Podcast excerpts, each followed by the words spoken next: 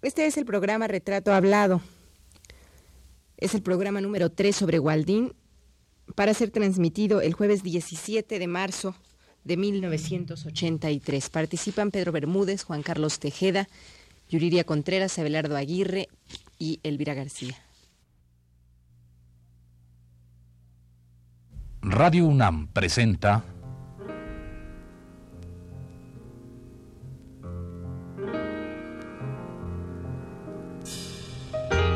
Retrato Hablado. Waldeen.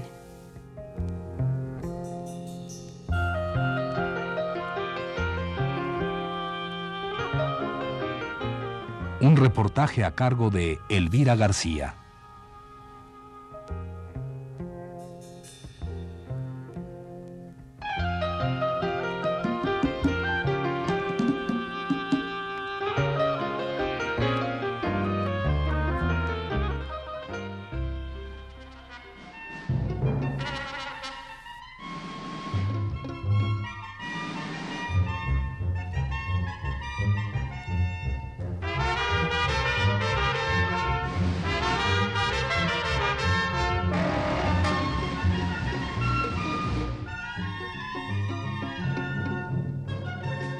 Hablábamos en el programa anterior acerca de la coreografía La Coronela, que fue, vista así a la distancia de más de 40 años, la danza que mejor sintetizó el dolor y la lucha del pueblo mexicano, y que a la vez consagró el nombre y el talento de Waldeen, nuestro personaje de este mes.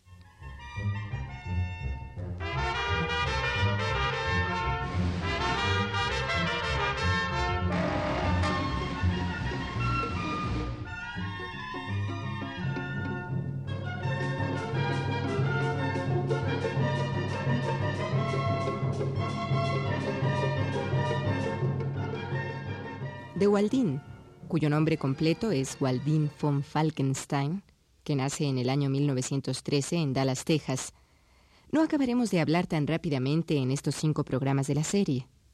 Sin embargo, para que usted, amable radioescucha, tenga por lo menos un boceto del gran retrato de esta artista, hemos elegido algunos de los datos principales de su extenso currículum.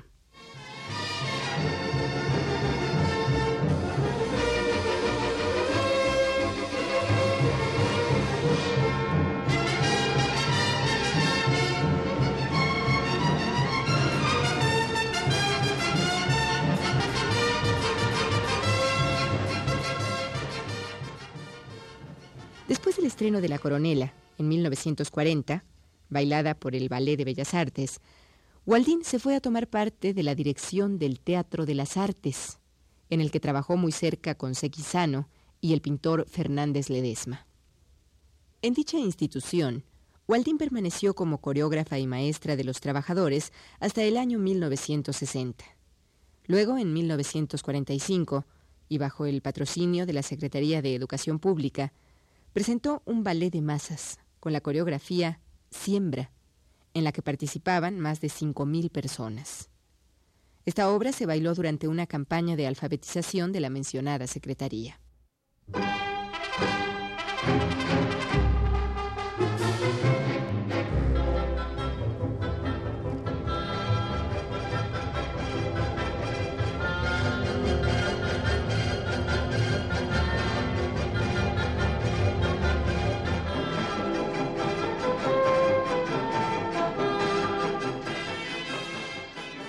Luego de desaparecido el Ballet de Bellas Artes, Waldeen creó otro que llevaba su nombre. De 1946 a 48, nuestra coreógrafa volvió a su país, en donde trabajó en diversas instituciones. A fines de 1948, decidió volver a México a crear de nuevo otra compañía con la que hizo giras por la más diversa geografía de la provincia mexicana, bailando en campos, ingenios y astilleros. Casi 20 años duró esta aventura dancística. Mientras tanto, en Waldeen surgía la necesidad de ser cada día más de nuestra tierra. Así pues, en 1958, se nacionalizó mexicana.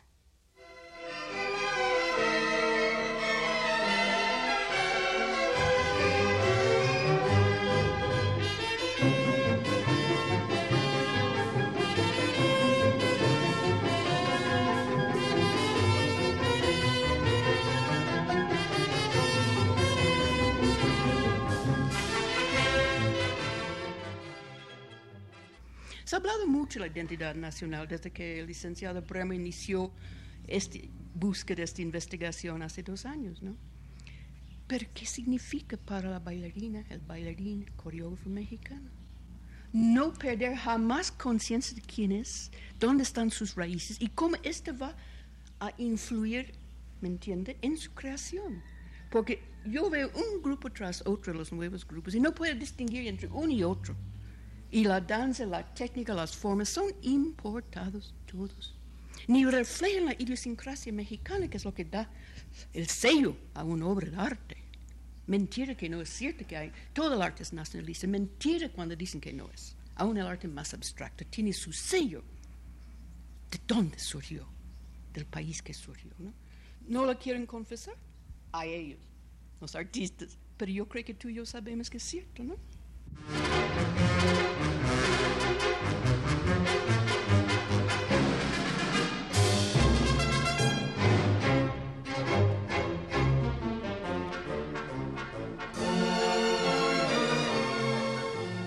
Surge una pregunta, maestra.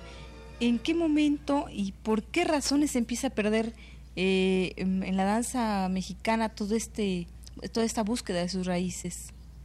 Usted ha hablado ya de las importaciones, ¿verdad? Pero ¿en qué momento se dejan entrar y por qué se dejan entrar esas? Para mí esto tiene una explicación sociopolítica, totalmente.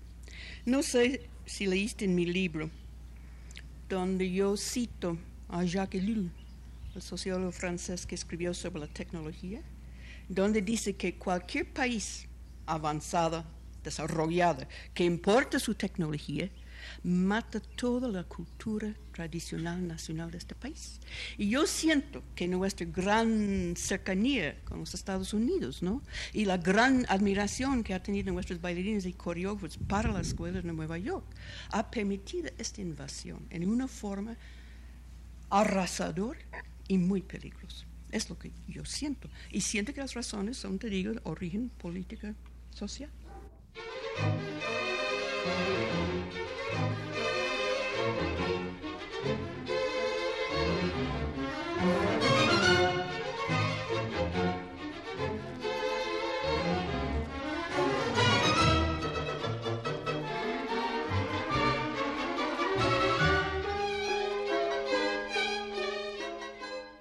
El número de coreografías que Waldeen compuso sobrepasa la docena.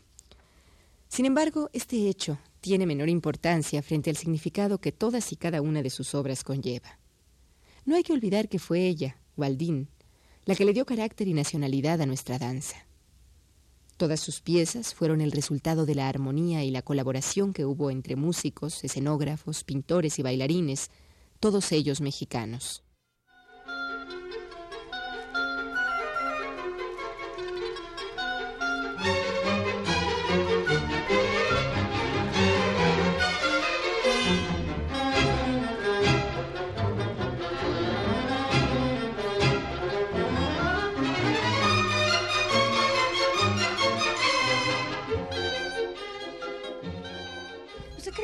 Pueda ser que en distintas disciplinas, pero en la danza, tanto los bailarines como los coreógrafos se avergüencen de sus orígenes?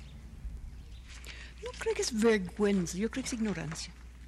Mire, en los últimos años que yo he sido totalmente estado alejado del medio, ¿no?, de la danza, viviendo aquí en Cuernavaca, la Bellas Artes me pidió cierta colaboración en su, no en departamento de danza, ¿no?, en su, se llama educación artística. Entonces yo di varios talleres a través de la República en la danza moderna y en coreografía colectiva, que es un método mío para estimular la creatividad comunal de grupos y todo, a través de la República. Y di unos talleres prehispánicos, que no se ha hecho en México, que es increíble, pero no se lo ha hecho, especialmente para bailarinas. Entonces, todo esto cayó como un chubasco de sorpresa a mis alumnos por toda la República. Mi última en Oaxaca hace un año fue de 60 alumnos de toda la República, del norte al sur, este oeste, ¿no? Y no sabían de qué estaba yo hablando. Los llevé con mis colaboradores. Tuve conmigo un poeta, Alfredo Abreu, que llevó la mística, la poesía náhuatl, literatura maya, filosofía de Quetzalcoatl. Yo llevé todo lo que pude en material para lectura sobre las leyendas y la poesía prehispánica. Trabajamos. Y fue, me da pena decirlo, una sorpresa. Era ignorancia, no sabían nada. Pero en 3 semanas, ¿cómo respondían?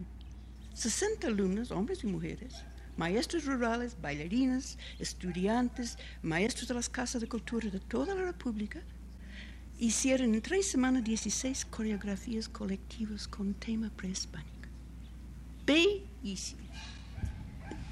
Maestra, ¿y qué se hicieron esas 16 coreografías? ¿Se van a montar o qué se va a hacer? ¿Se van a bailar? No, no, no, eran parte del experimento del taller. Entonces, yo lo grabé en video. Tengo una película, si algún día quieres ver. Es impresionante. Yo escogí 8 ballets para la clausura del taller. No se puede hablar de la coreografía como un ballet terminado que presentes a un público, ¿me entiende?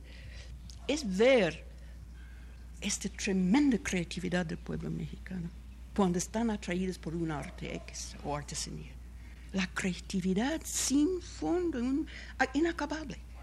Yo nada más te digo que quisiera que bailarines, estudiantes, profesionales de danza y coreografía vieran cómo trabajan esta gente que no sabían nada de coreografía, para ver la originalidad que surge, ¿no?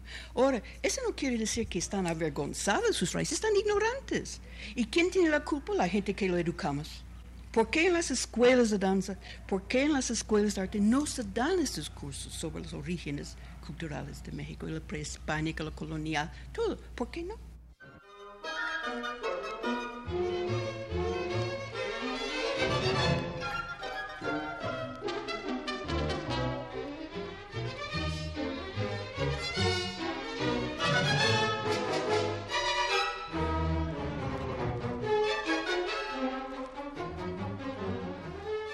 Con Waldeen se formaron los que hoy conocemos como grandes coreógrafos y bailarines mexicanos. Guillermina Bravo, Josefina Lavalle, Ana Mérida, Amalia Hernández, Evelia Beristain, Dina Torregrosa y los hermanos Silva. Y todavía hoy, en esta década, jóvenes coreógrafos y danzarines siguen formándose a su lado. Atenea Baker es una de sus más recientes alumnas.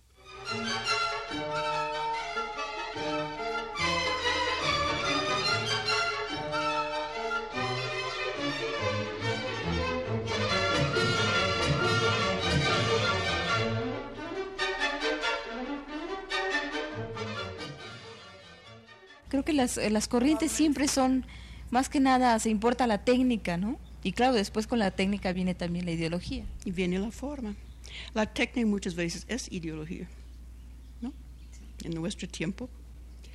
Yo creo que no es que es más importante, yo creo que están enajenadas de su propio país, cultura y arte, por esas tremendas confluencias y estas tremendas importantes. Bueno, son importaciones importantes de Nueva York. Y para la danza, los bailarines y estudiantes, es lo mejor en el mundo. Y nunca ven adentro. Y nunca miran a su alrededor ni a su pasado. Así es que no sé. Tú dirás. Sí, maestra, usted acaba de decir una cosa, que los bailarines y los coreógrafos de hoy no ven a su alrededor ni a su pasado. Un poco regresando al pasado para un poco ubicar esto. Me gustaría que habláramos sobre algunas de las coreografías pues importantes de esa época, de su época, como pues Las Fuerzas Vivas con música de Blas Galindo y La Coronela con música de Revueltas y un guión de Fernández Ledesma y de Seki Sano y usted misma, ¿verdad? ¿Podríamos hablar de Las Fuerzas Vivas primero? Llamaba Danza las Fuerzas Nuevas. Es un título que yo puse, que escribió Blas para mí. Recuerdo que estos fueron mis primeros ballets en México, en 1940. Yo quería hacer algo sobre la juventud mexicana, los jóvenes. Por eso llamé Las Fuerzas Nuevas. Esta fue la danza como yo la recibí y la sentí entonces. Y La Coronela, que fue una obra bastante larga, ¿no? De, creo que 4 actos. Y sin corte, ¿verdad? Debe haber durado, ¿qué? 1 hora y media, 2 horas, ¿o no? No, La Coronela duró 35 minutos. La coronela fue basada en los grabados de José Guadalupe Posada. Así es que es muy complicado, no te voy a hablar del guión, todo está publicado ya. Pero fue un experimento, un inicio, digamos, de hacer algo mexicano, realmente ligado a la historia mexicana, a la política también. Lo que era Guadalupe Posada, ¿no? Un artista político de su tiempo. Entonces nosotros fuimos muy atacados también por haber hecho una cosa con tanta contenido política y también muy alabada porque tuvo un éxito increíble. O sea, dentro de esa misma época había ataques para una obra que tenía un contenido político. ¿Cómo crees que se acabó el cardenismo con tanta facilidad?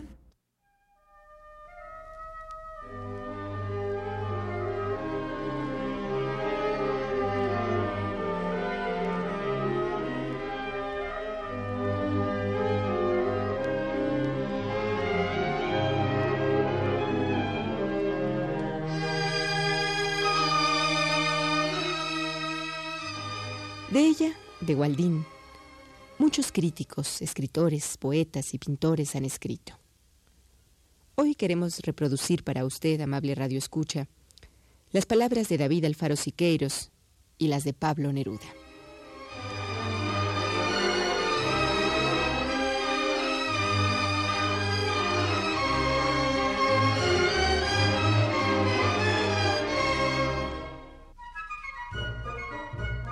Siqueiros dijo: sin duda alguna, Waldeen es el más importante pionero de una danza de raíz. Los grupos que trabajan por dar el aporte de México a la danza universal han tenido que partir necesariamente de la posición señalada por ella. En sus teorías contra el cosmopolitismo y contra la dependencia rutinaria de un arte simplemente de exportación, radica su enorme virtud.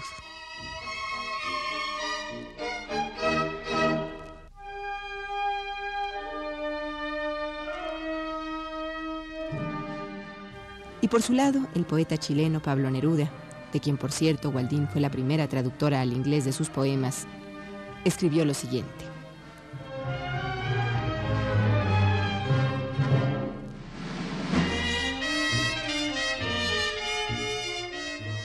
Waldeen es un luminoso ejemplo de cómo, sin desprenderse de las realidades del mundo, se puede llevar el arte a su flor esencial.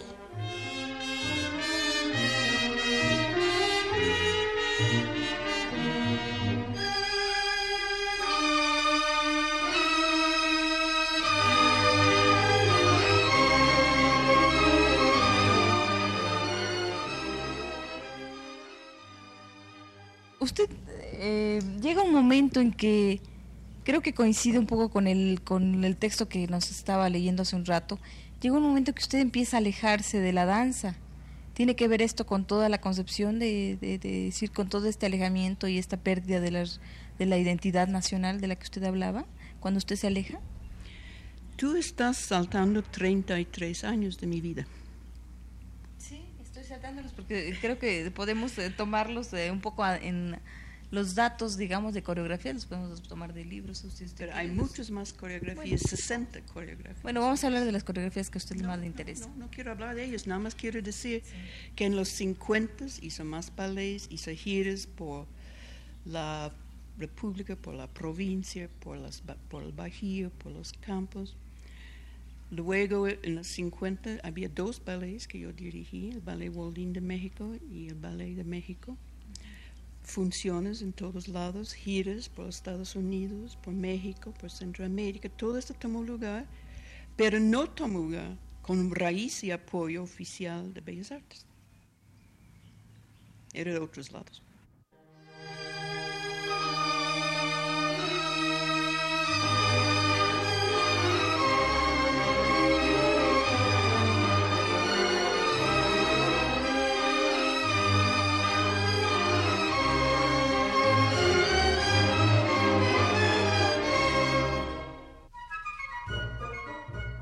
Esta fue la tercera parte de la serie dedicada a Waldeen. Le invitamos a escuchar la cuarta el próximo jueves a las 22:30 horas. Gracias por su atención.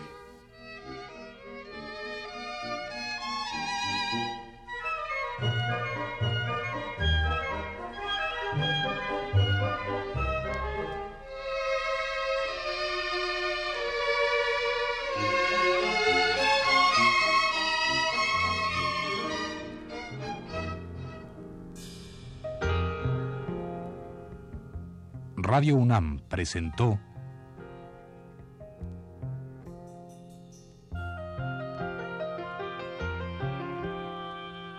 Retrato hablado.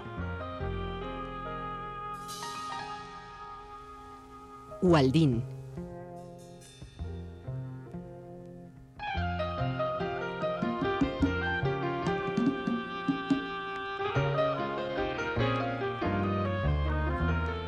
Un reportaje a cargo de Elvira García.